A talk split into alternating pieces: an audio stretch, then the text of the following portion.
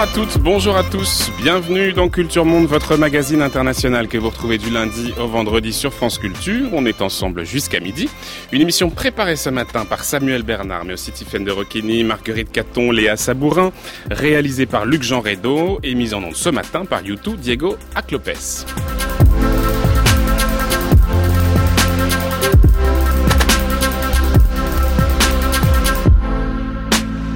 Cette semaine, nous allons nous plonger dans les arcanes du pouvoir des multinationales, ces entreprises implantées dans plusieurs pays grâce à leurs nombreuses filiales capables de contourner, voire même de concurrencer l'autorité des États. Mardi, nous évoquerons la question du lobbying. Mercredi, on s'intéressera en particulier au fameux GAFA. Jeudi, nous irons voir du côté des pays en développement pour s'intéresser aux effets de l'implantation de ces multinationales sur ces territoires. Mais aujourd'hui, 15 jours après les révélations des Paradise Papers, quand les multinationales abusent du droit, c'est notre sujet ce matin dans Culture Monde. Bonjour Monsieur Trappier, c'est Élise Lucet, cache investigation France 2. Très bien, oui, oui. Je voulais vous parler des sociétés euh, qui sont basées à l'île de Man et qui sont utilisées euh, pour acheter vos avions et qui permettent à vos clients de ne pas payer la TVA. Il n'y a, a, pas un euro qui est perdu pour la TVA française. Il n'y a pas un euro qui est perdu pour la TVA française. Alors nous, on a filmé une scène euh, sur euh, un salon aéronautique. Il y a un de vos commerciaux qui dit clairement que si on ne veut pas payer la TVA, on s'est fait passer pour des clients. Hein. C'est faux. Il n'y a pas un euro qui est perdu pour la TVA française. Vous allez rattacher votre avion à une société de l'île de Man. La plupart des constructeurs sont très disposés à le faire parce qu'ils savent que la TVA est un gros enjeu. Si vous enlevez 20% de n'importe quel montant, c'est énorme. C'est une procédure communément admise. On n'a jamais eu aucun problème. C'est considéré comme du commerce intracommunautaire. C'est la beauté de l'Union européenne.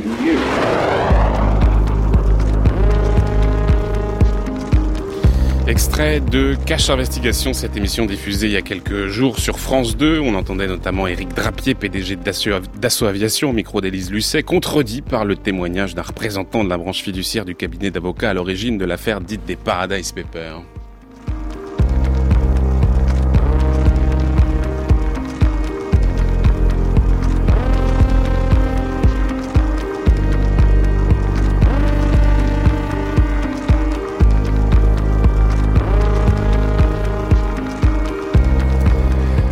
Les Offshore Leaks, les Swiss Leaks, les Lux Leaks ou encore les Panama Papers, le 5 novembre dernier, nouvelle révélation, les Paradise Papers, plus de 13 millions de documents provenant d'un cabinet international basé aux Bermudes, le cabinet Appleby.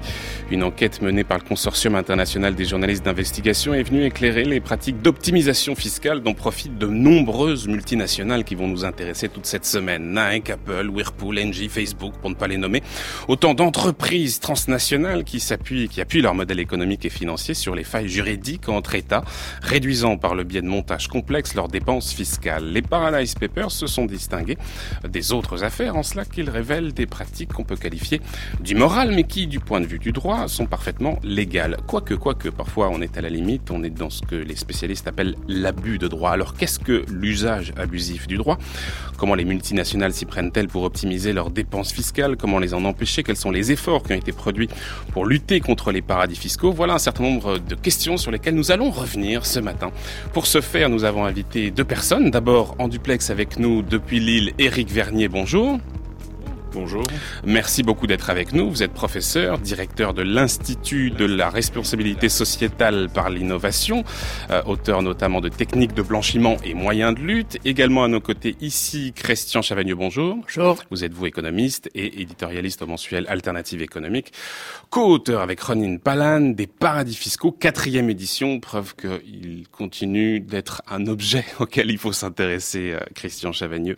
Euh, depuis des années, je vais commencer avec vous, Christian Chavagneux on a des journalistes qui alertent l'opinion sur l'usage que font notamment les multinationales des paradis fiscaux, la manière dont elles usent et abusent parfois du droit pour réduire leur fiscalité. Tout le monde s'accorde à dire que c'est un énorme manque à gagner pour les États dont les budgets sont toujours plus serrés. Et pourtant, il n'y a pas de mobilisation citoyenne sur ce sujet. Comment comprendre tout cela? Euh, Pourquoi cette finalement étonnante acceptation de cette question euh, des, de, oui, de, l'optimisation fiscale. Euh, qu'est-ce que tout ça vous inspire? Moi, j'ai le sentiment, Christian Chavagneux, ça fait des années qu'on parle de ces choses-là et on vous a invité régulièrement sur ces questions-là. J'ai le sentiment qu'il y a eu évidemment tout ce tohu-bohu médiatique suite à ces, révélations il y a 15 jours et puis que depuis, bah, pas grand-chose. Et finalement, la question qui se pose, c'est à quoi ça sert? Bah, il y a le temps de la mise en scène médiatique et c'est forcément un temps court. Et puis il y a le temps de la mobilisation citoyenne et de l'action politique. Et là, c'est forcément un temps plus long. Moi, je trouve que quand j'ai démarré sur le sujet à la fin des années 90, il y avait personne qui s'y intéressait. Aujourd'hui, les gens d'ONG en France, euh, en Afrique, en Amérique latine, au Royaume-Uni, enfin, partout dans le monde, ont un niveau de compétence sur le sujet, moi, qui m'épate euh, de jour en jour. Ils ont vraiment réussi à mobiliser des compétences équivalentes à celles qui conseillent les gens qui utilisent les paradis fiscaux. Ils sont présents dans tous les débats politiques, dans tous les grands pays. Aujourd'hui, bon, Évidemment, ce que fait l'OCDE est pas est pas à top niveau, ce que fait l'Europe est pas à top niveau, mais c'est la première fois depuis un siècle, depuis un hmm. siècle, que les grands États se mobilisent pour essayer de faire quelque chose. On reviendra évidemment sur ce que font, ce que fait l'Union européenne, ce que fait l'OCDE. Éric Vernier, c'est votre sentiment aussi quand je dis à Christian Chavagneux que finalement, bah tout ça pour rien. Une nouvelle fois, on a effectivement, on nous met euh, sur le sur la table ces pratiques d'optimisation fiscale, voire d'évasion fiscale, mais on a une terrible impression, en tout cas c'est mon cas, d'être déjà passé à autre chose. Éric Vernier. Oui, c'est un petit peu mon sentiment. À chaque grande affaire, à chaque scandale, on a toujours effectivement cette réactivité très forte dans les jours et les semaines qui suivent. Et ensuite, euh, on a euh, quelques éléments par-ci par-là de propositions, de grandes idées qui euh, souvent tombent à l'eau. Alors on a une constante d'ailleurs politique qui est de dire, voilà, on a on, a réfléchi, alors que ça fait quand même 30 ans que Christian ou comme moi plus récemment, ça fait un petit peu plus de 20 ans que je travaille là-dessus, euh, que nous euh, lançons euh, les alertes et bien d'autres. Et à chaque fois, c'est la grande idée qui, en général, est infaisable. Donc, on dit, vous voyez, on, nous essayons de trouver une solution, mais comme elle est infaisable, nous sommes assez tranquilles finalement derrière. Et lorsqu'on regarde les textes, les textes de l'OCDE, les textes même de l'ONU, les textes européens, on trouve souvent des textes qui partent d'un bon sentiment, hmm. mais qui sont euh, petit à petit finalement euh, complètement dépossédés de leur de leur essence et, et, souvent nous sommes très très déçus à la sortie. Hmm. Et effectivement, hmm. si les textes sont plus rigoureux aujourd'hui, dans les faits, et ça je crois que Christian Chavagneux est, est d'accord avec moi, euh, on s'aperçoit qu'aujourd'hui il n'y a jamais eu autant d'argent dans les paradis fiscaux, qu'ils soient d'ailleurs propres ou sales. Euh, on va revenir évidemment, hein, bien sûr, sur cette lutte contre les paradis fiscaux, mais je voudrais qu'on s'attarde peut-être un instant, Christian Chavagneux, si vous voulez, bien, sur cette formule que j'ai utilisée d'usage abusif du droit, parce que on nous a beaucoup dit euh, suite à ces Paradise Papers que la spécificité de ces affaires-là était que même si on peut considérer que tout cela est parfaitement euh, immoral euh, du point de vue du droit, c'est tout à fait euh, légal. Et puis on nous disait aussi parfois qu'on était à la limite du droit dans ce que les spécialistes appellent justement l'usage abusif du droit. Est-ce que vous pouvez essayer de nous faire comprendre ce qu'on entend par usage abusif du droit? Légal ou pas légal? À mon sens, pas légal. Enfin, en tout cas, euh, la légalité, l'argument de la légalité est très fragile. Pourquoi? Euh, Vous avez passé un extrait de cache investigation euh, qui laisse supposer une éventuelle fraude à la TVA. Ça, c'est pas légal, ça. On, est bien d'accord. Donc, attendons déjà de voir ce que les enquêtes judiciaires ou fiscales vont donner dans les prochaines semaines, dans les prochains mois, pour voir si tout est vraiment légal. Mais même en dehors de ces cas les plus litigieux. Est-ce que pour le reste, finalement, il y a des lois fiscales différentes dans les différents États euh, Il y a des conseillers qui sont là pour euh, voir les différences, les, divergences entre les lois, et puis on se met entre les deux. Et oui, vous avez raison, bon, c'est pas très moral tout ça, mais on dépasse pas la loi. Je suis pas d'accord avec ça. Pourquoi? Euh, D'abord, la légalité de ces dispositifs, généralement, a pas été testée dans les tribunaux. Si un libraire était venu il y a quelques années devant un tribunal en disant Amazon bénéficie d'une fiscalité bien moindre que moi parce que le Luxembourg le permet. Je trouve que c'est pas normal. Je, mets un procès à Amazon. Personne ne peut dire aujourd'hui si euh, le libraire aurait pas gagné. Pourquoi ça n'a pas été fait? Pourquoi ça n'a pas été fait? Parce que quand vous êtes un libraire, vous vous rendez compte, vous attaquez à Amazon, il faut avoir des moyens financiers, il faut avoir des moyens juridiques, il faut avoir du temps à passer, et c'était pas facile de le faire. Alors qu'il l'a fait, Margrethe Vestager, la commissaire à la concurrence, elle nous a dit Apple en Irlande, Amazon, euh, Fiat au Luxembourg, Starbucks aux Pays-Bas, Engie, une entreprise française un aux Pays-Bas, vous avez euh, bénéficié des lois de ces différents pays, l'Irlande, les Pays-Bas, Luxembourg, etc., qui vous permettent d'utiliser des techniques qui transfèrent de manière artificielle vos bénéfices dans un autre pays, là où ils sont moins contrôlés et moins taxés. Eh bien ça, c'est équivalent à une aide d'État. Et puisque c'est une aide d'État réservée à une entreprise ou deux dans un secteur et à pas toutes les entreprises, ça fausse la concurrence. Les traités européens disent concurrence libre et non faussée. Vous avez faussé la concurrence, c'est illégal au regard du droit européen. Donc voilà, on est déjà dans l'illégalité. Hmm. Et enfin, dernier argument, euh, Margaret Hodge, c'est une députée euh, euh, travailliste britannique. Jusqu'à l'année dernière, jusqu'aux dernières élections, elle dirigeait la commission du Parlement britannique qui s'occupe du contrôle des comptes. Et là, elle tombe sur un email d'un grand cabinet d'audit et de conseil international qui s'appelle PricewaterhouseCoopers, et dans lequel, cet email, elle trouve cette phrase absolument étonnante. Le gars dit je conseille euh, la vente de mes produits d'optimisation fiscale aux entreprises à partir du moment où ils ont 25% de chance d'être acceptés par le fisc. Dit à l'envers, à partir du moment où il reste 75% de chance qu'ils soient déclarés comme non légaux par le fisc. Donc on est vraiment non pas dans l'application de la loi, c'est bien ça qu'il faut comprendre, mais dans l'interprétation de la loi et l'interprétation mmh. est pas toujours légale. Éric Vernier, sur ce, ce, ce flou artistique, j'allais dire, entre ce qui est légal, ce qui n'est pas, sur la manière dont les entreprises y jouent. Je, hum, Christian Chavagneux évoquait le cas de NJ, je crois que c'est un cas que vous connaissez particulièrement, euh, ce, ce, géant français de l'entreprise qui est parvenu à rapatrier notamment euh, d'Australie quasiment un milliard de dollars de profit euh, sur l'année 2012. C'était en interne une opération qu'on avait baptisée le, le projet Salmon. Est-ce que vous pouvez peut-être nous en dire un mot, afin que ça nous éclaire justement sur cette limite entre ce qui est légal et ce qui ne l'est pas, Éric Vernier. Alors justement, je voudrais d'abord rejoindre euh, ce qui vient d'être dit. Euh, on a entendu pendant 15 jours que tout était euh, légal. Je suis quand même très surpris de cette de cette analyse.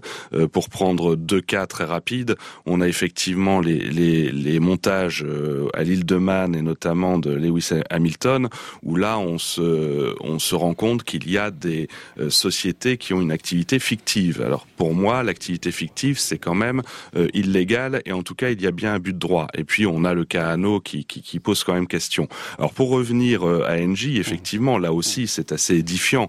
Euh, on, est dans la légalité pour NJ, mais on va se rendre compte que pour arriver dans la légalité, on passe quand même par des montages qui paraissent extrêmement bizarres, euh, puisque c'est une société qui, avant de racheter une, filiale, cette ancienne, la société précédente, en fait, avait transformé des dividendes en emprunts. Alors, je, pense que tous ceux qui, ont quelques cours de comptabilité de base euh, savent bien que transformer des dividendes en prêts, c'est quand même quelque chose d'assez étonnant. Et ça, ça leur permettait d'échapper à, l'impôt. Ensuite, Engie, euh, donc anciennement GDF, rachète cette, cette société, continue donc ces petits montages assez particuliers. Et malheureusement, en 2012, la loi change et ces fameux prêts entre filiales risquent d'être taxé. Du coup, il faut absolument trouver une parade. Quelle loi change, pardon, Éric Vernier, quelle loi de quel pays Alors, c'est une loi en Grande-Bretagne qui change et qui va mmh. taxer justement mmh. euh, ces, euh, ces prêts. Mmh. Euh, donc, en 2012, euh, vite, vite, changement de braquet, et on met en place le fameux projet Salmon, saumon, qui, qui, dit bien ce qu'il veut dire, hein, puisqu'on sait comment les saumons remontent le courant des, des rivières et des torrents en évitant toutes euh, les, les, pierres, les pièges, euh, les prédateurs.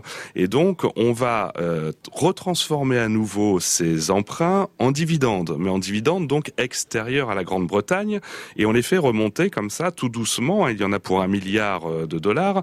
On les fait remonter vers vers la Grande-Bretagne, et là, ils échapperont à l'impôt. Euh, sur, Eric Garnier, légal ou pas légal Légal ou pas légal C'est ça la question. Alors, alors le fait d'avoir des dividendes extérieurs non fiscalisés, c'est tout à fait légal, effectivement. Là où la question se pose, et, et, moi je veux que qu'elle se pose, c'est comment peut-on transformer des emprunts en dividendes, des dividendes en emprunts, euh, en fonction de justement de cette, euh, de cette mmh. légalité, de cette mmh. législation. Mmh.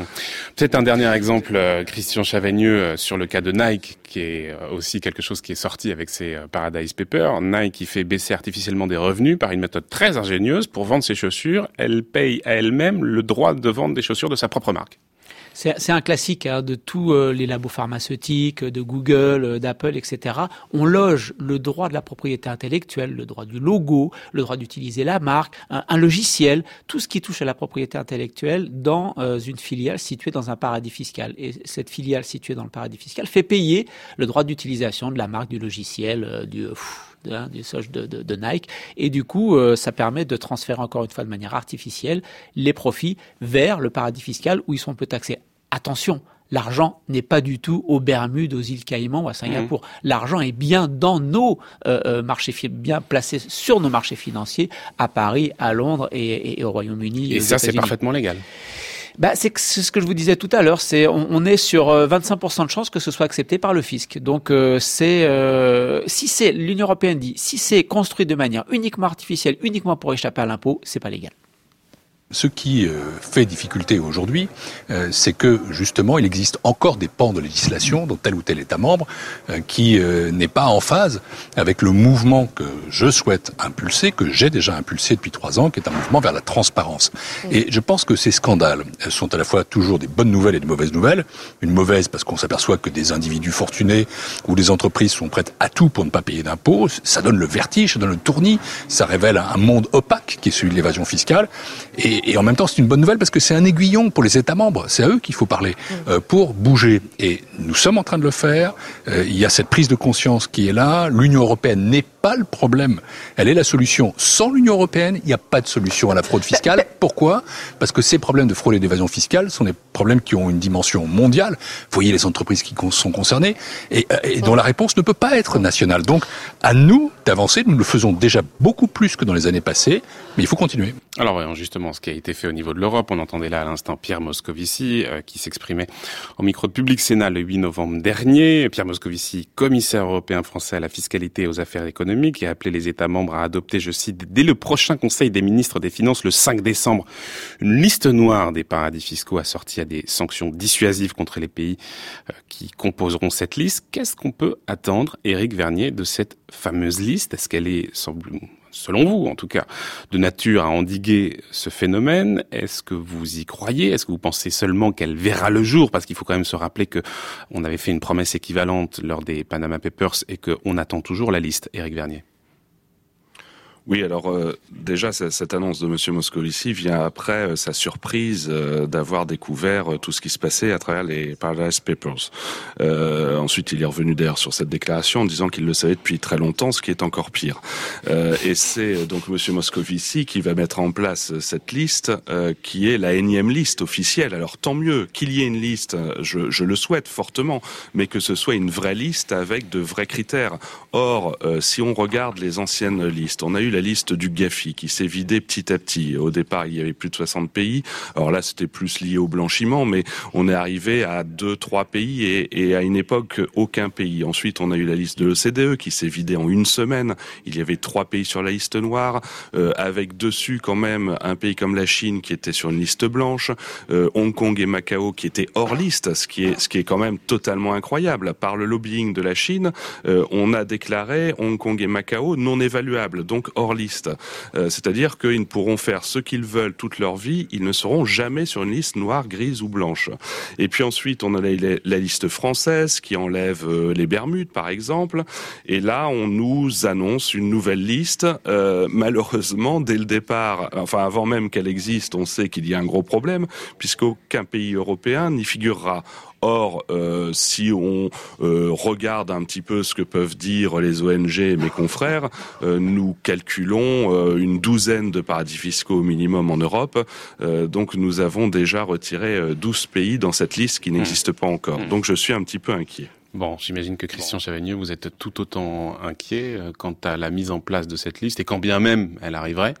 La liste va arriver hein, vers le 5 décembre, euh, donc je pense qu'elle sera là. Qu'est-ce qui vous fait dire qu'elle va euh, arriver? On nous avait dit la même chose pour les Panama Papers. 18 mois après, pas de liste. Non, non, pour les Panama Papers, il n'y avait pas une idée de liste. Hein, euh, il n'y avait pas... il y avait, y, une, liste. Il y avait une idée, après les Panama Papers, il y avait une idée de liste de l'OCDE fondée sur une pratique ancienne, à savoir est-ce que les euh, paradis fiscaux acceptent d'échanger de l'information lorsqu'on leur demande? Depuis, on est passé à un autre standard au niveau mondial, qui est l'échange automatique d'informations fiscales. Je suis français, je vais en Suisse, le fisc français sera informé dans les mois qui suivent du fait que j'ai voulu ouvrir un compte, réaliser n'importe quel type de transaction financière. Donc on va va falloir passer à une autre évaluation qui est est-ce que l'échange automatique d'informations se met bien en place? L'Union européenne nous a dit on va avoir une liste, donc on l'aura.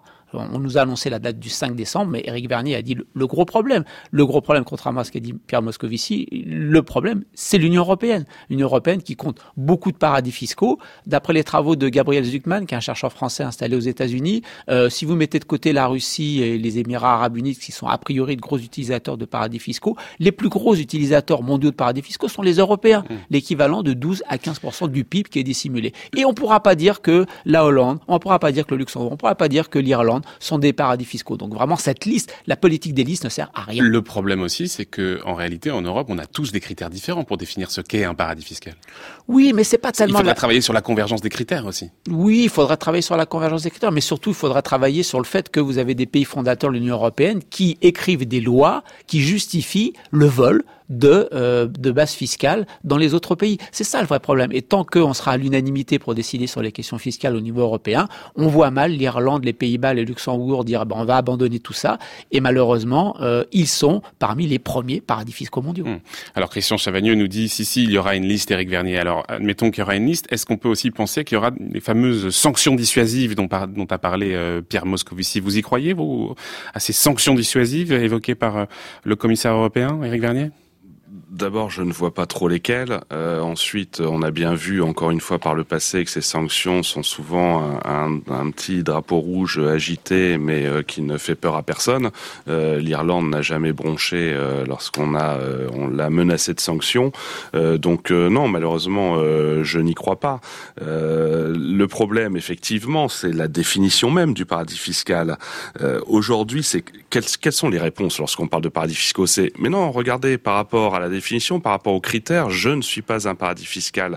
Donc il y a bien un problème de définition parce que quand on regarde de près et qu'on va sur le terrain, on voit bien ce que c'est qu'un paradis fiscal et on arrive à, le définir. Mais aujourd'hui, on a ce problème de dire voilà, la définition est tellement stricte que finalement quasiment aucun pays ne rentre dedans et tout le monde dit vous voyez, il n'y a plus de paradis fiscaux, tout ce que nous faisons c'est légal. Donc le problème, c'est bien un problème de définition, de règles. Euh, il faut revoir toutes ces règles. Hmm. Sur les sanctions dissuasives, Christian Chavagneux alors l'idée de sanction, pourquoi pas euh, La sanction type, c'est de dire euh, si vous êtes considéré comme un paradis fiscal, euh, je taxe par exemple à 30 ou 40 tous les échanges financiers qu'on fait avec ce pays quand ça rentre et quand ça sort. C'est assez dissuasif hein, parce que vous tuez toute forme de rendement possible de placement de capitaux dans ces pays ou de ces pays vers la France par exemple. Mais je suis d'accord. Ça, ça, vous paraît possible? Non. Enfin honnêtement. Parce que là, par exemple, on se souvient que la Commission, a menacé, la Commission européenne a menacé d'ouvrir des, des procédures d'infraction contre Malte et la Grande-Bretagne. Est-ce qu'on imagine que ces deux pays euh, soit effectivement euh, sanctionné et que l'on taxe, comme vous venez de l'expliquer, à hauteur de 30% les entrées et les sorties? Non, au sein de l'Union européenne, je pense qu'il n'y a absolument aucune chance, malheureusement. Oui, donc ces sanctions dissuasives, elles n'existent pas en réalité. Elles n'existeraient pas. Elles ne peuvent pas exister. Malheureusement, au sein de l'Union européenne, non. On va peut-être se prendre un petit pays du style Saint-Kitts et Nevis ou Kiribati à qui on va, mettre 30%, mais ce sera vraiment un bouc émissaire. un bouc émissaire, tout à fait. Vous êtes d'accord avec ça, Eric Vernier? Pas, pas de sanctions possibles en réalité complètement, complètement. Et c'est souvent effectivement les petits pays qui n'ont aucun pouvoir de lobbying ou de négociation qui, qui, qui prennent, hein, qu'on retrouve sur ces listes, qui sont d'ailleurs souvent des pays qui ne sont pas réellement des paradis euh, bancaires et fiscaux. Mais comme me le disait encore il y a quelque temps euh, Nicolas Forissier, qui était le lanceur d'alerte d'UBS, euh, il y a par exemple 40 000 comptes bancaires que UBS doit donner à la France. La France ne s'empresse même pas de les réclamer. Ça fait des années. Donc c'est pour ça qu'on parle de sanctions c'est souvent euh, on, agite un petit peu les bras, mais, mais, derrière, finalement, y, y a-t-il une réelle volonté? Toute la question est là. votre réponse est non quand on vous entend, Eric Vernier.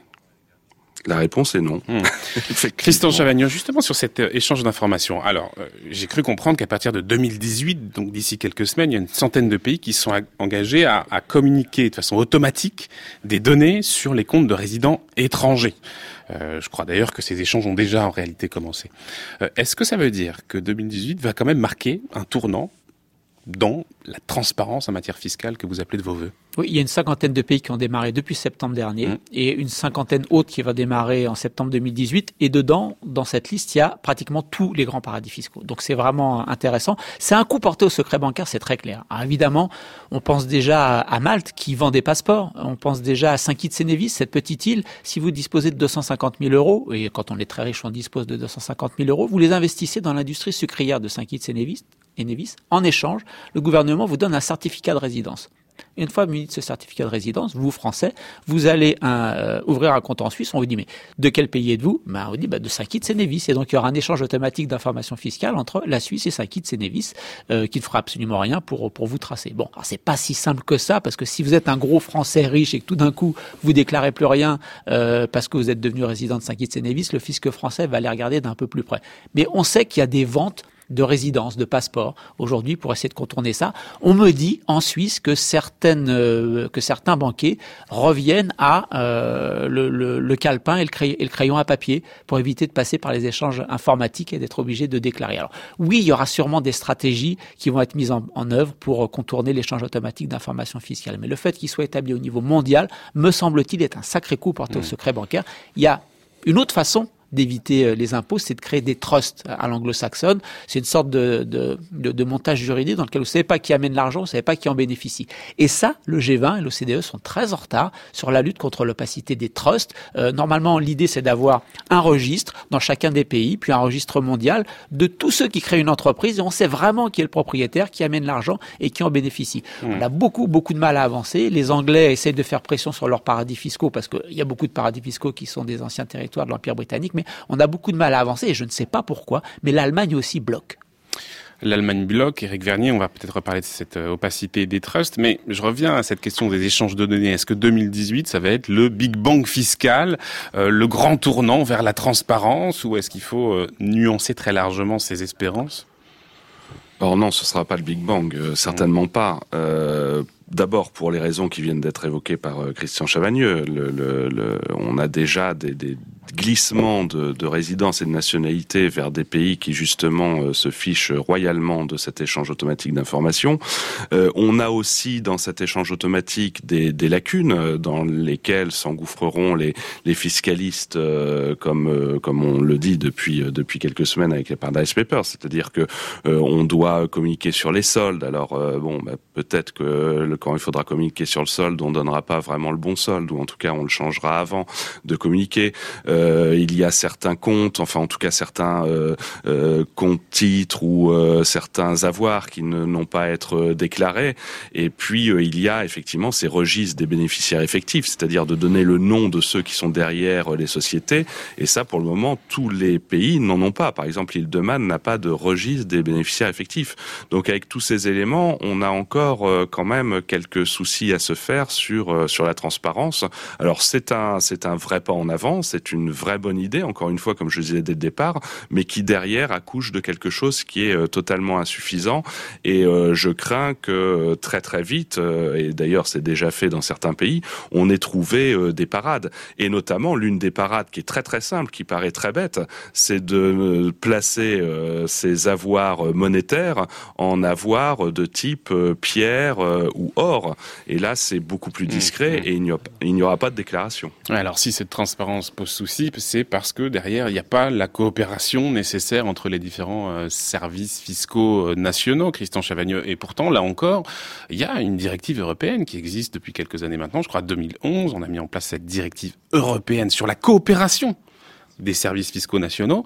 Euh, quel bilan est-ce qu'on peut en faire aujourd'hui? Ça marche, ça marche pas? Vous disiez l'Allemagne est un peu réticente. Elle ne veut pas donner ces informations? Non, l'Allemagne est réticente sur le point précis euh, des, euh, des bénéficiaires effectifs. D'accord, hein, d'accord. L'établissement de, de registre. Non, non. Mais sur la coopération administrative? Non, moi je pense que là, enfin, pour les échos qu'on en a, c'est pas le principal problème qui se pose aux fonctionnaires de Bercy qui, qui contrôlent la fiscalité. Leur principal problème, c'est que entre 2010 et 2016, on a perdu un peu plus de 3000 contrôleurs fiscaux. Donc à partir du moment où vous mettez mettez en place euh, un mode de lutte contre les paradis fiscaux qui consiste à recueillir le plus d'informations possible des territoires. Euh, il va bien falloir des gens pour traiter ces informations. Si vous avez de moins en moins de gens qui traitent ces informations pour des opérations de plus en plus complexes, à ce moment-là, bah, ça, vous allez vraiment avoir, euh, vraiment avoir beaucoup de mal. Non, les, hmm. les, Allemands, ils ont fait une chose que nous, enfin, on commence tout doucement à faire avec la loi Sapin 2.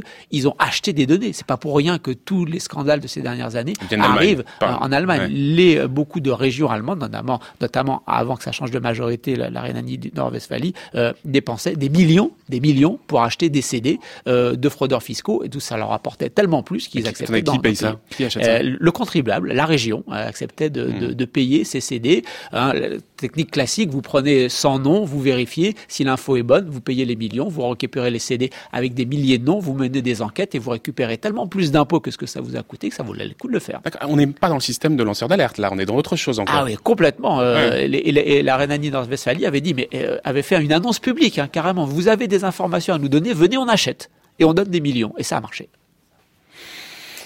Alors, euh, Christian Chavagneux, Éric Vernier, euh, encore peut-être quelques mots, parce qu'on comprend très bien que cette lutte contre les paradis fiscaux est difficile, va être difficile, qu'il y a beaucoup d'obstacles, que la coopération est loin d'être optimale, que la volonté politique, je n'en parle même pas. Il y a peut-être quelque chose vers lequel on pourrait aller pour justement euh, éviter cet usage abusif du droit en matière de fiscalité, c'est la convergence fiscale. Euh, beaucoup de spécialistes nous disent finalement la le meilleur moyen de lutter contre les paradis fiscaux, bah, c'est de converger vers le même système fiscal. Est-ce que c'est une réponse effectivement réaliste, pragmatique, et, et, et est-ce qu'elle est tout simplement envisageable. C'est-à-dire qu'il y a quand même quelque chose qui est derrière, c'est la question de la souveraineté des États. On est quand même dans un euh, contexte où euh, euh, la méfiance, la défiance à l'égard des institutions européennes est très grande. On imagine assez mal en réalité les différents pays confier encore la souveraineté en matière fiscale. Je suis pas d'accord avec votre diagnostic. Euh, il serait juste si on était dans une matière de concurrence fiscale. L'impôt sur les sociétés en France, c'est 33%, l'impôt sur les bénéfices des sociétés, c'est 33%, c'est 12,5% en Irlande. Bah oui, alors les gens essayent d'aller, les entreprises essayent d'aller en Irlande pour payer 12,5 au lieu de 33. Et donc une des réponses, c'est ce que vous dites, c'est la convergence fiscale. On n'est pas du tout dans ce cas-là. On n'est pas du tout dans ce cas-là. La réalité, elle est laquelle La commissaire européenne Margrethe Vestager nous dit qu'Apple en Irlande payait 0,005% d'impôts. Hmm. Donc on n'est pas dans une matière de concurrence fiscale. On est dans le fait que certains États utilisent leur souveraineté, leur capacité à écrire la loi, pour écrire des lois qui permettent de valider des techniques qui permettent un transfert artificiel de bénéfices ou de revenus, quels qu'ils soient, pour les riches ou pour les grandes entreprises, et volent de la base fiscale aux autres. On n'est pas du tout dans euh, euh, j'offre un produit, le mien est moins cher que le tien, donc euh, c'est normal que je récupère des gens. On est dans le détournement complet de la procédure démocratique de l'ensemble des pays. On est dans le détournement complet de base fiscale. On est dans le vol démocratique pratiqué à, grande échelle, de manière industrielle, par l'Irlande, par les Pays-Bas, par le Luxembourg, par tous les paradis fiscaux. C'est ça le vrai problème. Et la concurrence fiscale, mettez le taux d'imposition des sociétés irlandais à 15 et le français à 15, ça change rien. Ils veulent pas 15. Les grandes multinationales et les riches, ils veulent zéro. Hmm. Éric Vernier, vous êtes d'accord avec ça euh, La convergence fiscale, euh, ça ne changerait pas grand-chose? Oui, totalement. On voit bien avec euh, ce qui se passe en, Irlande. C'est important, pardon de couper, parce qu'on nous dit exactement l'inverse. Hein. Très régulièrement. On nous dit, bah, les, nos responsables politiques nous expliquent qu'il faut aller vers plus de convergence fiscale, que c'est le meilleur moyen de lutter contre les paradis fiscaux. C'est ça qu'on nous dit tous les jours. Non, mais tout, tout à fait, la convergence de toute façon est, souhaitable, quoi qu'il en soit. Le problème, c'est que l'on voit dans les cas qui sont évoqués dans, dans les Paradise Papers, mais aussi dans d'autres, euh, c'est que effectivement, même à 12 et demi, on cherche à arriver à zéro. Hmm. Alors, ce qui est mis en cause, ça n'est pas euh, des multinationales qui font de l'argent. Tant mieux qu'elles fassent de l'argent, tant mieux qu'elles soient bénéficiaires, tant mieux qu'elles créent de l'emploi.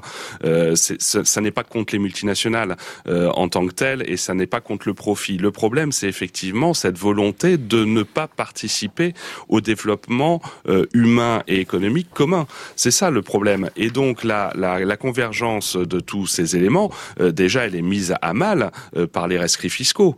Comment peut-on parler de convergence et de dire on va travailler ensemble alors que les pays, euh, un par un, peuvent très bien, euh, au cas par cas avec les entreprises, euh, décider d'un autre taux d'imposition. Donc effectivement, on voit que ça n'est pas la réponse optimale, ça n'est pas la panacée, mais en tout cas, c'est une voie vers laquelle aller. Mais comme on sait que ça va être très long, pensons effectivement à autre chose tout de suite. On est avec Christian Chavagneux et Eric Vernier dans cette semaine consacrée au pouvoir des multinationales. France Culture Culture Monde, Florian Delorme.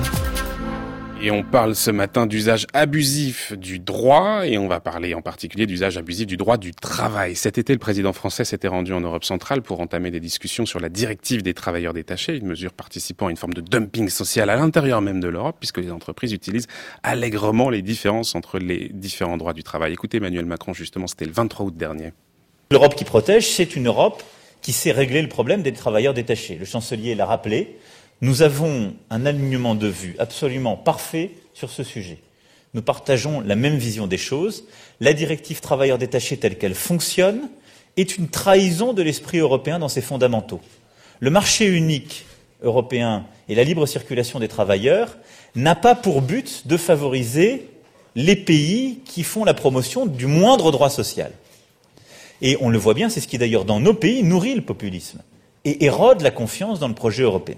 Et donc, le projet de réforme de directive que nous portons vise à réduire le temps d'utilisation du travailleur détaché, les limiter à un an, à renforcer les contrôles et la possibilité des contrôles, à développer les contrôles et les coopérations en matière de contrôle sur le plan bilatéral, à avoir un principe 5 qui est à travail égal, rémunération égale, ce qui évite justement toutes ces distorsions, et donc de permettre d'avoir une refonte en profondeur du système actuel. Voilà, Emmanuel Macron en Autriche le 23 août dernier. Finalement, après plusieurs semaines de discussions difficiles, un compromis a été trouvé sur la révision de la directive. Alors, le gouvernement l'avait présenté comme une véritable victoire. Des observateurs, un certain nombre d'entre eux en tout cas, étaient un peu plus sceptiques, considérant qu'en réalité, cette réforme n'allait pas fondamentalement changer les choses. Bonjour Séverine Picard. Bonjour. Merci beaucoup d'être avec nous ce matin. Vous êtes conseillère juridique à la Confédération européenne des syndicats qui regroupe la plupart des organisations syndicales européennes et qui a la charge de représenter les intérêts des, travailleurs auprès des institutions européennes. D'abord peut-être un mot sur cette directive des, des travailleurs détachés. Euh, comment est-ce que vous jugez, vous, ce nouveau texte? Est-ce qu'il vous semble de nature à empêcher précisément que les entreprises euh, jouent sur le différentiel de salaire, de cotisation sociale à l'intérieur de l'Union européenne? Parce que là aussi, on est dans l'usage abusif du droit du travail, en l'occurrence. Séverine Picard. Alors, déjà une petite précision, on n'est pas à la fin du processus de compromis. Hein. Le Conseil a adopté une position de compromis euh, d'un niveau d'ambition peu élevé. Maintenant, on est dans un processus qui s'appelle le trilogue, c'est-à-dire que le Conseil, le Parlement européen et la Commission s'assient autour de la même taille et vont essayer de trouver une position euh, commune et ce sera le texte final que nous espérons euh, sera plus ambitieux que le, le, compromis trouvé par le, par le Conseil. Mmh. Euh, L'idée de cette révision, c'était d'introduire un principe de salaire égal pour un travail égal. Donc c'est un message politique qui est extrêmement fort et qui était, qui est absolument essentiel. C'est-à-dire que l'Union européenne euh, dit, très, dirait, je conditionnel, dirait très clairement que la concurrence sur les salaires, ça n'est pas le marché intérieur, ça n'est pas ce que l'Union européenne cherche à faire. Donc nous avons besoin de ce message politique et c'est pour ça que la CES euh, soutient très fortement cette révision. Mmh. Est-ce que ce sera suffisant? Non. Et ce serait, je pense que quiconque dirait que cette révision euh, fera cesser le dumping social en Europe serait extrêmement naïf. Le dumping social, ça se fait euh, sur deux niveaux. Sur le niveau des salaires, donc on pourrait imaginer qu'en théorie, cette directive euh, résout ce problème-là. Mais surtout, c'est sur le différentiel de cotisation des sécurités sociales, qui, elle, continue à être payée dans le pays d'établissement de l'employeur. Mmh.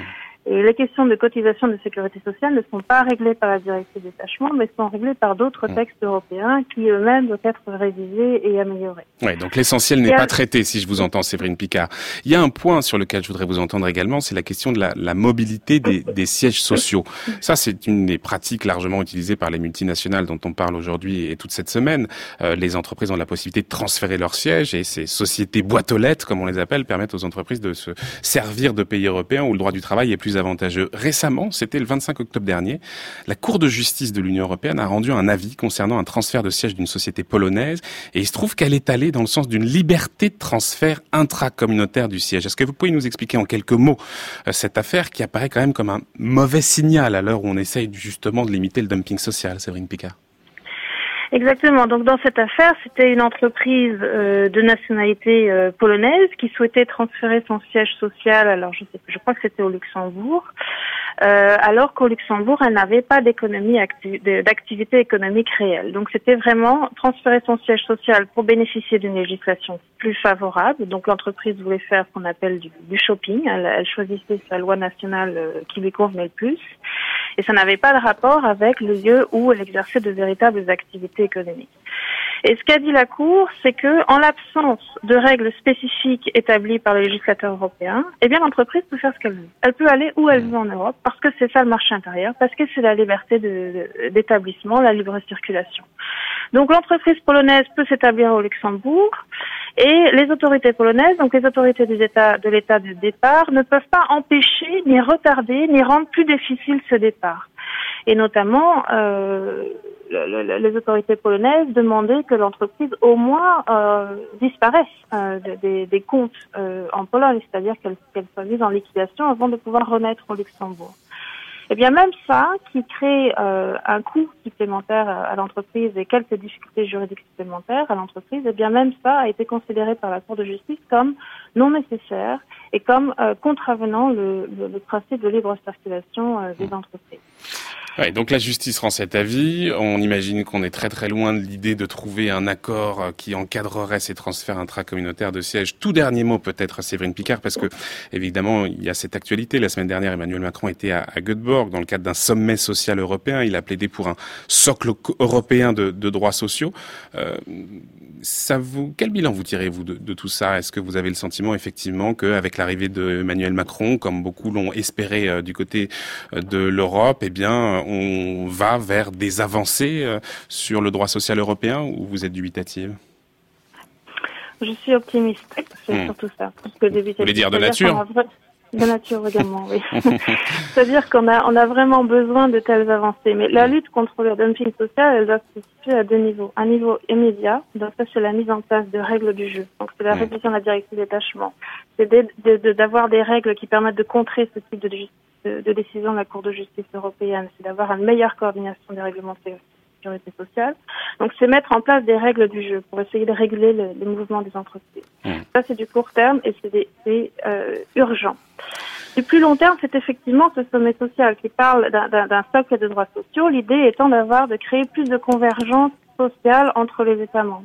Pour vous donner un exemple, euh, les pays de l'Est qui sont rentrés quand même il y a plus de 13 ans dans l'Union européenne, euh, le niveau de salaire à l'Est n'a pas bougé en 13 ans. Ce hmm. n'est pas normal. Donc, ce socle de droits sociaux, ce type de sommet social qui est inédit, c'est la première fois qu'on en a un en 20 ans, ça va permettre de faire bouger les choses pour faire monter euh, les, les, normes sociales et pour créer plus de convergence au sein de l'Union. Oui, l'une des propositions, Séverine Picard, c'est effectivement un salaire minimum partout en Europe parce qu'il faut rappeler que c'est pas le cas encore aujourd'hui et avec cet objectif de convergence à terme. Merci beaucoup en tout cas d'avoir été avec nous. Séverine Picard, je rappelle que vous êtes conseillère juridique à la Confédération européenne des syndicats. On va poursuivre notre euh, émission consacrée, à l'usage abusif du droit et on va évoquer euh, la loi sur le devoir de vigilance.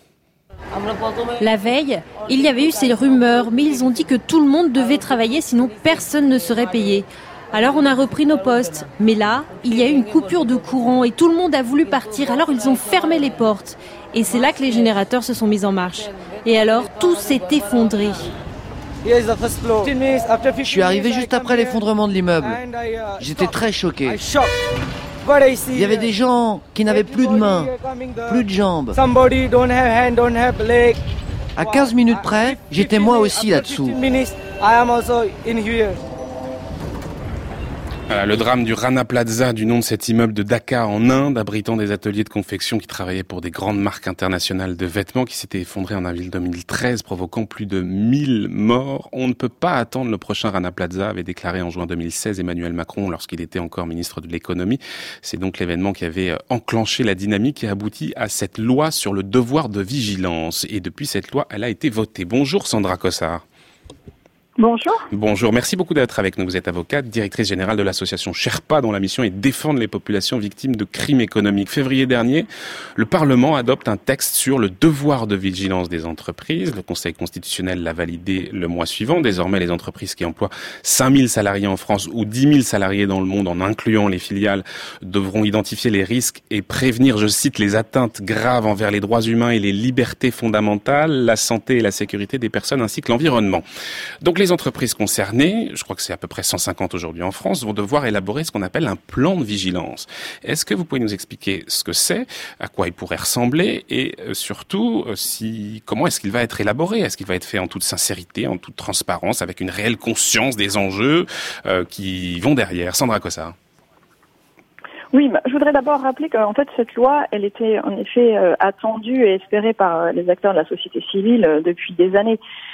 C'est l'objet de votre émission en fait de, montrer aussi le pouvoir de, ces multinationales et les impacts qu'elles peuvent avoir. Et l'objet de cette loi, c'est de pouvoir prévenir en fait les dommages qui seraient commis par ces multinationales, que ce soit à travers l'activité de leurs filiales ou de leurs sous-traitants.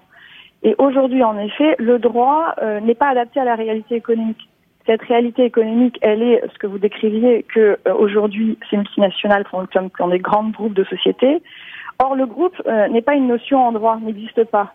Donc, on a des entités qui sont des entités juridiquement mmh. autonomes. Donc, quand une filiale d'une grande société commet un dommage soit environnemental, une violation des droits de l'homme à l'étranger, euh, la maison mère ou euh, même le donneur d'ordre s'il s'agit d'un sous-traitant qui a été à l'origine de cette décision et qui est souvent dans les pays du Nord, et là en l'occurrence puisqu'il s'agit de la loi de devoir d'urgence en France, ne peut pas être tenu juridiquement responsable. Donc il s'agissait vraiment dans cette loi euh, de pouvoir remédier à, cette, à, ce décalage en fait entre cette réalité juridique et cette réalité. Et maintenant ils sont juridiquement responsables. Bah, c'est ce que fait un petit peu cette loi, c'est qu'elle elle vient en effet essayer euh, en partie de lever ce qu'on appelle le voile de la personnalité juridique. Euh, tous les opposants à cette loi, notamment les organisations patronales, ont crié au scandale en disant qu'on remettait en cause complètement le droit des sociétés, ce qui n'est pas le cas. Euh, simplement, en effet, cette loi essaye euh, de coller à cette réalité économique parce que c'est comme ça qu'aujourd'hui euh, l'économie fonctionne. Alors est-ce que vous pouvez nous expliquer parce que c'est ouais, alors justement cette loi ce, ce, plan de vigilance, j'aimerais comprendre comment est-ce que ce que ce qu'il va y avoir derrière et s'il y a un mécanisme de contrôle euh, sur l'élaboration de cette ce, plan Sandra Cossa. Cette loi, elle permet en effet au, au, groupe, alors on dit entre 120 et 150 entreprises. Mmh. Aujourd'hui, la difficulté est que justement euh, le, le, ministère n'a toujours pas donné le nombre de ces entreprises. Il est à peu près euh, impossible d'obtenir cette information, ce qui est assez étonnant. Euh, mais donc entre 120 et 160 entreprises françaises vont devoir, donc le siège social est en France, vont devoir élaborer un plan de vigilance. Ce plan de vigilance, il a, il doit comporter cinq mesures qui sont euh, dans la loi, euh, ce qui a permis aussi euh, que le Conseil constitutionnel valide cette loi. ces mesures, c'est notamment une cartographie circonstanciée des risques. C'est à peu près aujourd'hui quand même ce que font les grandes entreprises. Elles savent faire ça. Ensuite, des procédures de suivi des risques dans la chaîne de valeur, des actions de prévention et d'atténuation pour les risques, ensuite un mécanisme d'alerte et enfin des mécanismes d'évaluation de la mise en œuvre effective. Ce qui veut dire qu'aujourd'hui, en effet, ce qui, leur est demandé, euh, c'est d'aller au-delà de ce qu'elles font d'habitude uniquement euh, sur l'évaluation de, leurs risques, mais déjà de publier euh, cette évaluation et de mettre en pendant de leurs risques des mesures de vigilance. Pourquoi? Pour essayer justement de prévenir ces dommages. Et ce, plan devra être élaboré en collaboration avec les parties prenantes c'est à l'entreprise de euh, définir ce qu'elle entend par ses parties prenantes. Parce que ça, c'est aussi quelque chose que les entreprises aujourd'hui, les grands groupes demandent, c'est euh, uniquement avoir des normes volontaires, c'est-à-dire des normes sans contrainte, du, ce qu'on appelle aussi du droit mou. Cette loi, elle permet justement euh, de concilier ce droit mou, donc c'est en effet à l'entreprise d'expliquer ce que sont ces risques et quelles sont les parties prenantes euh, qu'elle a identifié et comment elle va mettre en place ces mesures. En revanche, là où elle va plus loin que uniquement du droit mou, c'est qu'elle elle, elle impose une contrainte. Donc c'est du droit dur, c'est-à-dire que si l'entreprise n'a pas élaboré son plan, ne l'a pas mis en œuvre de façon effective et ne l'a pas publié, à ce moment-là, il peut y avoir euh, une responsabilité de l'entreprise puisque l'article 2 de, de la loi renvoie à une responsabilité de, droit commun. Est-ce qu'il peut y avoir une sanction Est-ce qu'il peut y avoir une sanction avant qu'il y ait un drame Je veux dire par là, si le plan de vigilance n'est pas considéré comme euh, conforme, euh, est-ce qu'on peut sanctionner les entreprises avant qu'il y ait un drame Oui, alors il y a, il y a, oui, bien sûr. L'objet vraiment euh, principal de cette loi, c'est de la prévention. Donc le drame. Bah, vous dites bien sûr, mais il me semblait justement que la question de l'amende, c'était l'un des points qui avait été retiré à la demande du Conseil constitutionnel. Ça a été retiré parce que l'amende civile en droit français est une sanction pénale. Et le Conseil constitutionnel a considéré que ce n'était pas suffisamment, que la loi n'était pas suffisamment précise pour qu'il y ait une sanction pénale. En revanche, tout le mécanisme a été conservé par le Conseil constitutionnel. Il y a donc toujours dans cette loi un mécanisme de mise en demeure, ensuite une injonction sous astreinte et ensuite un mécanisme de responsabilité. Donc, en effet, toute partie intéressée peut demander au juge, s'il considère que le plan de vigilance d'une euh, entreprise avant même dommage ne correspond pas euh, au risque réel, notamment pour les parties prenantes, euh, de d'enjoindre à la société de se mettre en conformité mmh. par rapport au risque. Sandra Cossard, il a... ouais. Allez-y, continuez, poursuivez. On arrive presque au terme, donc j'essaye de. Allez-y.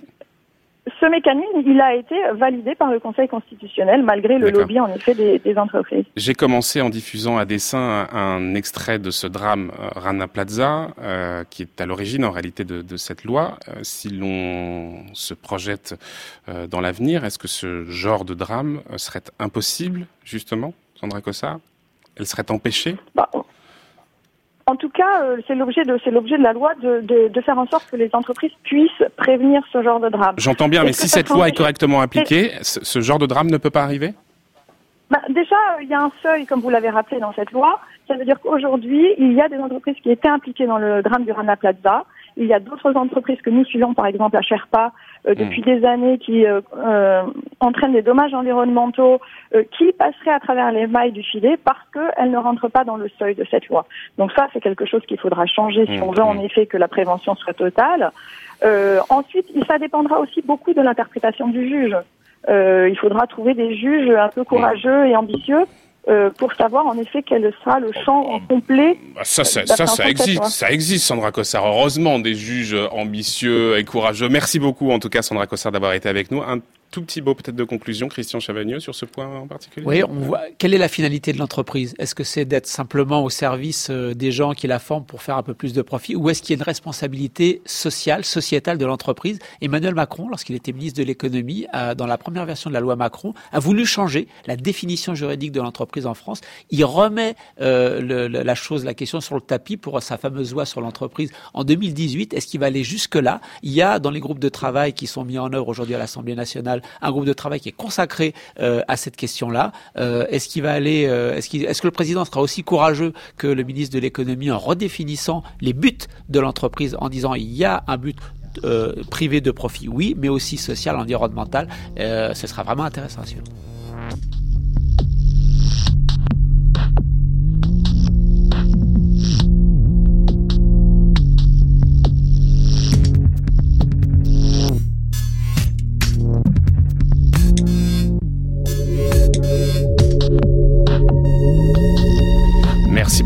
Sandra Cossard qui était avec nous en direct par téléphone, qui est directrice générale de l'association Sherpa. Un grand merci également à nos deux invités. Christian Chavagneux, merci d'avoir été avec nous ici à Paris. Euh, je rappellerai que vous êtes auteur, co-auteur avec Ronin Palan des Paradis Fiscaux, quatrième édition qui était parue à la découverte. Je dis ici à Paris parce que nous avions également un invité à Lille, c'est Eric Vernier, que je remercie également chaleureusement, euh, qui est professeur, qui est directeur de l'Institut de la responsabilité sociétale pour l'innovation voilà.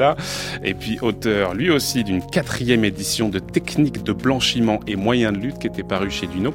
Un grand merci également aux techniciens de Lille qui ont permis de faire ce duplex avec nous.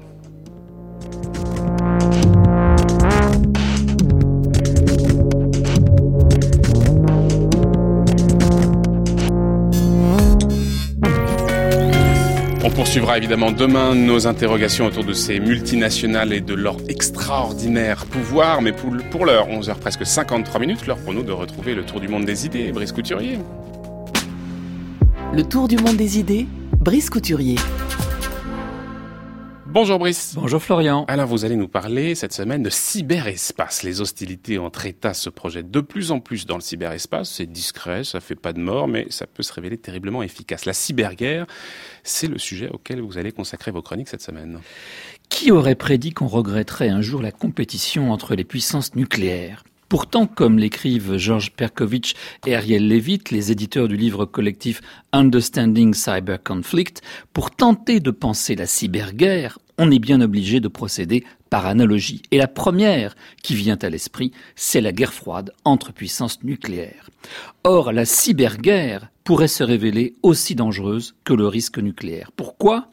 Parce qu'on avait appris à gérer celui-ci pas encore celle-là, et qu'un cyberconflit mal maîtrisé peut déclencher le processus classique d'ascension aux extrêmes. La cyberguerre repose sur l'usage de technologies parfaitement innocentes et pacifiques, celles de l'information et de la communication, l'interconnexion mondiale des réseaux. Bien sûr, les historiens de la chose militaire soulignent le rôle déterminant joué par l'usage des moyens de transport ferroviaire dans la mobilisation des troupes du côté allemand dès la guerre de 1870. Celui joué aussi par l'aviation dès la guerre de 1914-18. Mais il s'agissait de moyens utilisés par les militaires, comme le télégraphe ou le téléphone. Dans le cas du numérique et d'Internet, c'est la technologie elle-même qui fournit directement des moyens utilisables, non seulement pour espionner l'adversaire, mais pour neutraliser ses capacités militaires en désorganisant sévèrement son système de commandement et de contrôle, en rendant ses systèmes de défense inopérants. Or, le développement très prochain de l'Internet des objets va rendre nos pays très vulnérables à ce type d'attaque. Plus il y aura d'objets connectés, plus il va devenir possible de démanteler pour une période plus ou moins longue toutes les infrastructures d'un pays ciblé. Il y a donc urgence à négocier américains et soviétiques, Brice, étaient parvenus à des accords de limitation des armes stratégiques, les fameux accords SALT. Euh, de telles négociations ont-elles lieu sur les dangers posés par l'utilisation militaire du cyberespace, justement? Oui, oui, et contrairement à ce que prétendaient, souvenez-vous, les partisans du désarmement nucléaire, présents seulement en Occident, comme le faisait observer François Mitterrand à l'époque, la sécurité ne reposait pas sur l'abandon du nucléaire par l'une des parties, mais sur la dissuasion réciproque et des mesures de confiance mutuelle. Étant donné les capacités destructrices extravagantes accumulées par les deux superpuissances durant la guerre froide, chacune d'entre elles savait que tout usage en premier de l'arme nucléaire entraînerait une riposte disproportionnée de l'autre partie. Destruction mutuelle assurée en anglais, Mutually Assured Destruction Initials, MAD, MAD comme fou. Et c'est sur la base de cette logique folle, en effet, celle de la dissuasion, que la guerre froide, qui a duré plus de 40 ans, a pu être gelée, qu'elle n'a pas dégénéré en un affrontement direct entre États-Unis et Union soviétique. Pourtant, de cet affrontement, le monde est passé tout près en 1962, lorsque les avions espions américains ont repéré la présence de missiles nucléaires soviétiques à Cuba, à 170 km des côtes de Floride. Mais c'est justement l'extrême dangerosité de cette crise qui a poussé Américains et Soviétiques à engager dès l'année suivante une série de négociations visant à limiter les armements et surtout, surtout à établir entre eux des mesures de confiance. Car le risque majeur, c'était celui d'une erreur d'interprétation sur les intentions réelles de l'adversaire erreur qui aurait pu déclencher une riposte fatale. Or, souligne Joseph Nye, professeur à Harvard et ancien responsable de la défense américaine, la transparence et la confiance réciproque, c'est ce qui manque aujourd'hui dans le domaine de la cyberguerre. Alors certes, les Nations Unies ont créé un groupe d'experts gouvernementaux qui se réunit depuis 2004 pour tenter de créer des normes dans le domaine du cyberespace et d'adopter des mesures susceptibles de construire cette fameuse confiance entre les Pour mieux garantir leur indépendance, les membres de ce groupe ont été choisis par le secrétaire général de l'ONU et non pas de mandat de leur gouvernement. Ils étaient parvenus, ces membres, en 2013, à un accord de principe sur la base la Charte des Nations Unies et en particulier son article 51, qui sont donc applicables au cyberespace et il s'agit ni plus ni moins du droit à la légitime défense reconnu à tout État victime d'une agression. Mais aussitôt qu'il s'est agi de détailler les implications pratiques de ce principe, de préciser les contre-mesures acceptables pour demeurer en deçà de l'usage de la force, de définir des limites aux représailles en vertu du principe de proportionnalité de la riposte. La Russie et la Chine ont bloqué. Cette année, le GGE, ce groupe d'experts, a été incapable de se mettre d'accord sur un rapport acceptable par tous ses membres. Il faut dire qu'on est passé entre 2004 et 2017 de 15 à 25 membres et qu'il est bien sûr plus difficile d'établir un consensus à 25.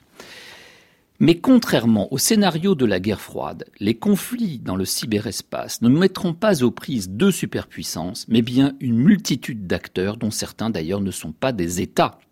Les accords binationaux progressent. La Chine et les États-Unis en ont signé un récemment pour limiter le cyberespionnage industriel réciproque. Mais beaucoup reste à faire pour parvenir à un modus vivendi international. Merci beaucoup Brice Couturier euh, pour euh, cette chronique donc cyber-conflictualité. Ça sera toute cette semaine enjeux et perspectives de la cyber-conflictualité d'une certaine manière. Merci beaucoup Brice Couturier. On se retrouve demain.